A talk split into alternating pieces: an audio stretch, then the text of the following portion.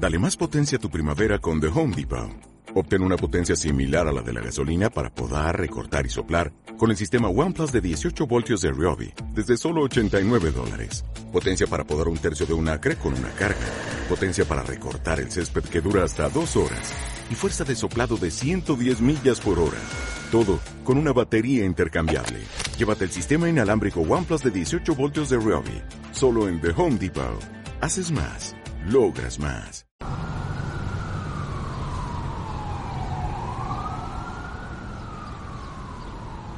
La gran mayoría de países alrededor del mundo pasó por unos periodos de cuarentena estricta.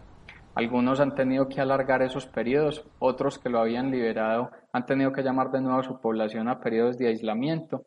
Y en promedio estos periodos de aislamiento eh, permanente duraron alrededor de unos 50 y 70 días. Y la población una vez ha sido liberada ha encontrado que el lugar donde habitaban las ciudades ha tenido unos, cambios marcados. Esos cambios radican en parte por los impactos que están dando en materia de desempleo y de ahí cambios en la parte social. Otros elementos asociados a ver restringida la vida de relacionamiento social con los bares, discotecas, restaurantes cerrados. Y otros elementos es que cada vez hay menos personas en las calles, producto de que su trabajo ya no lo están haciendo de manera física, sino que lo continúan haciendo de manera remota. Datos relevantes frente a este trabajo remoto es que en Colombia el teletrabajo está haciendo del 12%, en 2019 era el 1,2%, en Estados Unidos es el 35%, venía del orden de ser el 12%. Estos elementos o estos efectos han llevado a un reciente análisis que hizo Cirilab, que es cómo vamos a ver la reconfiguración del lugar donde vivimos, el cambio que tendrán las ciudades. Uno de los elementos que conllevará estos efectos es el menor tráfico vehicular que se está dando.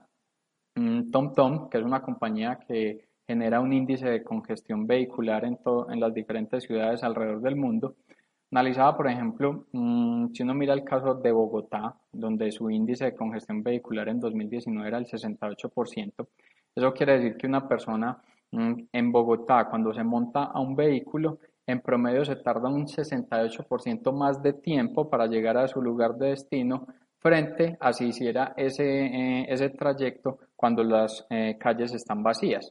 Eso es un dato que contrasta de una manera relevante, por ejemplo, con una ciudad como Madrid, donde el índice de congestión vehicular es del 23%.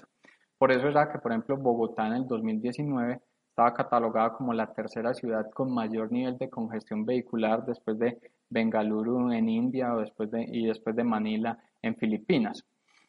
Una vez se han dado eh, estos periodos de, de, cuarentena y aislamiento, pues obviamente el tráfico vehicular ha, ha disminuido, la congestión vehicular ha disminuido, pero incluso cuando han sido liberadas eh, las cuarentenas, ese nivel de congestión vehicular no ha regresado a los niveles que tenía anteriormente, salvo algunos casos como un Wellington en Nueva Zelanda, que los niveles de tráfico se han mantenido, o el caso de Berlín en Alemania. De resto, todas las ciudades están mostrando una disminución en ese tráfico vehicular, que incluso no se incrementa a los niveles que se tenían antes de los periodos de cuarentena. Por ejemplo, eh, Shanghái tenía un nivel en el 2019 del 31%, en el periodo de cuarentena fue del 17% y en la actualidad está siendo el 25%.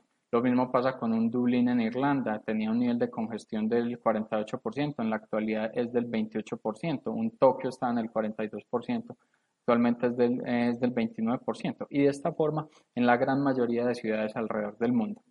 Estos elementos, junto con los cambios que se están dando en los temas de distanciamiento social, todo el tema de seguridad en el frente de salud, está haciendo que los planeadores de vías urbanas estén repensando y analizando una reconfiguración de las vías, con un elemento adicional y es que cada vez se va a requerir mayores espacios al aire libre. Entonces, un menor tráfico vehicular junto con una necesidad de mayores espacios al aire, al aire libre posiblemente llevará a que se dé mayor presencia de parques y de ahí uno de los primeros elementos que vamos a ver en los cambios de la ciudad que habitamos.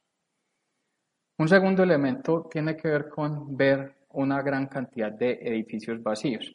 Y lo vemos por un lado en una nueva forma de trabajar al desarrollarse más el teletrabajo. Entonces las empresas no van a requerir sus oficinas físicas, van a mantener a sus equipos administrativos trabajando remotamente o alguna parte de ellos haciéndolo de esta forma, entonces las oficinas van a disminuir sus niveles de ocupación y mucha parte de, eso, de esos lugares van a ser entre, entregados. Mm, centros comerciales, por unos temas asociados a menores niveles de aforos, están siendo menos ocupados y por otro lado los hábitos del nuevo consumidor pues tiene temor de ir a una tienda física y entonces está desarrollando más el comercio electrónico y de ahí una caída también en el espacio físico asociado a los centros comerciales. Y tal vez el más evidente tiene que ver con eh, las cadenas hoteleras. La gran mayoría de cadenas hoteleras pues están registrando unas caídas marcadas en los niveles de ocupación. Y si lo vemos en el caso de Colombia, en 2019 teníamos un nivel de ocupación del 58%. Mm, en la actualidad, datos mayo no llega a ser eh, el 6% y de ahí que todas las cadenas hoteleras estén presentando una disminución en sus ingresos operacionales y de ahí sus edificios que no están siendo eh, utilizados. Y al parecer este efecto en el turismo, en los edificios, en los hoteles, no va a ser un efecto coyuntural y no es que una vez esté pasada la cuarentena o sea liberada la enfermedad, vuelva a reactivarse a los niveles que se tenían anteriormente. Incluso en palabras de Brian Chesney, que es el, el fundador de Airbnb, pues analiza que todo el tema de turismo a nivel internacional va a reducirse de una manera considerable. Las personas van a seguir viajando haciendo turismo, pero más a nivel local, usando menos avión, moviéndose más en sus vehículos particulares a lugares alejados, pero dentro de su mismo país. Por otro lado, la parte de turismo de negocios pues está mostrando que el cierre de transacciones empresariales o reuniones empresariales en diferentes lugares del mundo o en diferentes eh, ciudades, pues puede hacerse a través de la virtualidad y a través de las diferentes herramientas de teleconferencia. Entonces el turismo de negocios también se va a reducir. De ahí que ver edificios vacíos asociados a temas de oficinas, centros comerciales y hoteles, pues esté dándose también como un pensamiento de reconfiguración de estas edificaciones.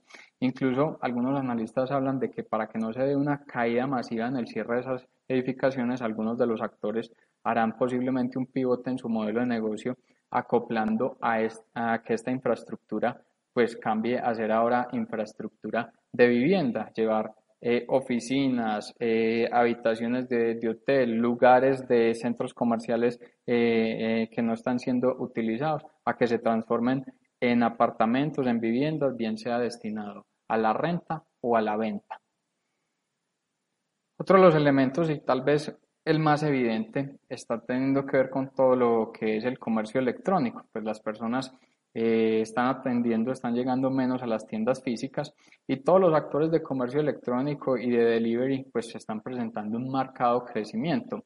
De ahí, o la constante que estamos viendo es que se pueda garantizar que las personas al interior de su hogar puedan seguir accediendo a los bienes, llámese de, de alimentos, medicina, entretenimiento.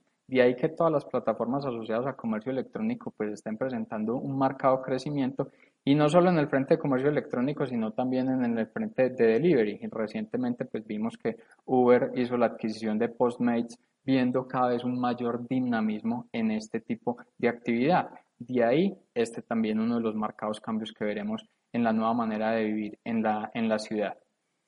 Y el último elemento tal vez es el, es el aspecto eh, con mayor nivel de dificultad que se presenta es los cambios en la distribución de la población.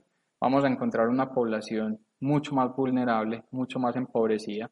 De hecho, los niveles que había ganado, por ejemplo, una región como Latinoamérica en reducción de niveles de pobreza en los últimos 20 años, pues van a cambiar de una manera relevante. Estamos hablando que eh, Latinoamérica había llevado lo que eran los niveles de población vulnerable es decir, población empobrecida, es decir, eh, como pobreza se cataloga a las personas que viven en el día a día con menos de 5,5 dólares. Eh, la población vulnerable es aquella que recibe ingresos diarios entre 5,5 y 13 dólares. Ese nivel de población se había venido reduciendo e incrementándose más o siendo trasladada más a población de clase media. Veíamos que la clase media en el 2000 era el 46,5%, en el 2018 cerraba en el 73%.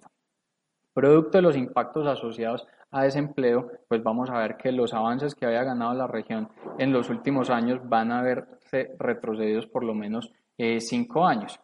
De ahí, uno de los elementos, pues si lo analizamos en el caso de Colombia, que en abril destruyó en puestos de trabajo 4 millones eh, de, puestos y que en mayo, si bien recuperó algo, en mayo vio una mayor presencia de personas buscando empleo, pues está haciendo este cambio o esta reconfiguración de personas que antes estaban en la clase media, pues van a regresar a ser población vulnerable y un mayor incremento en la pobreza.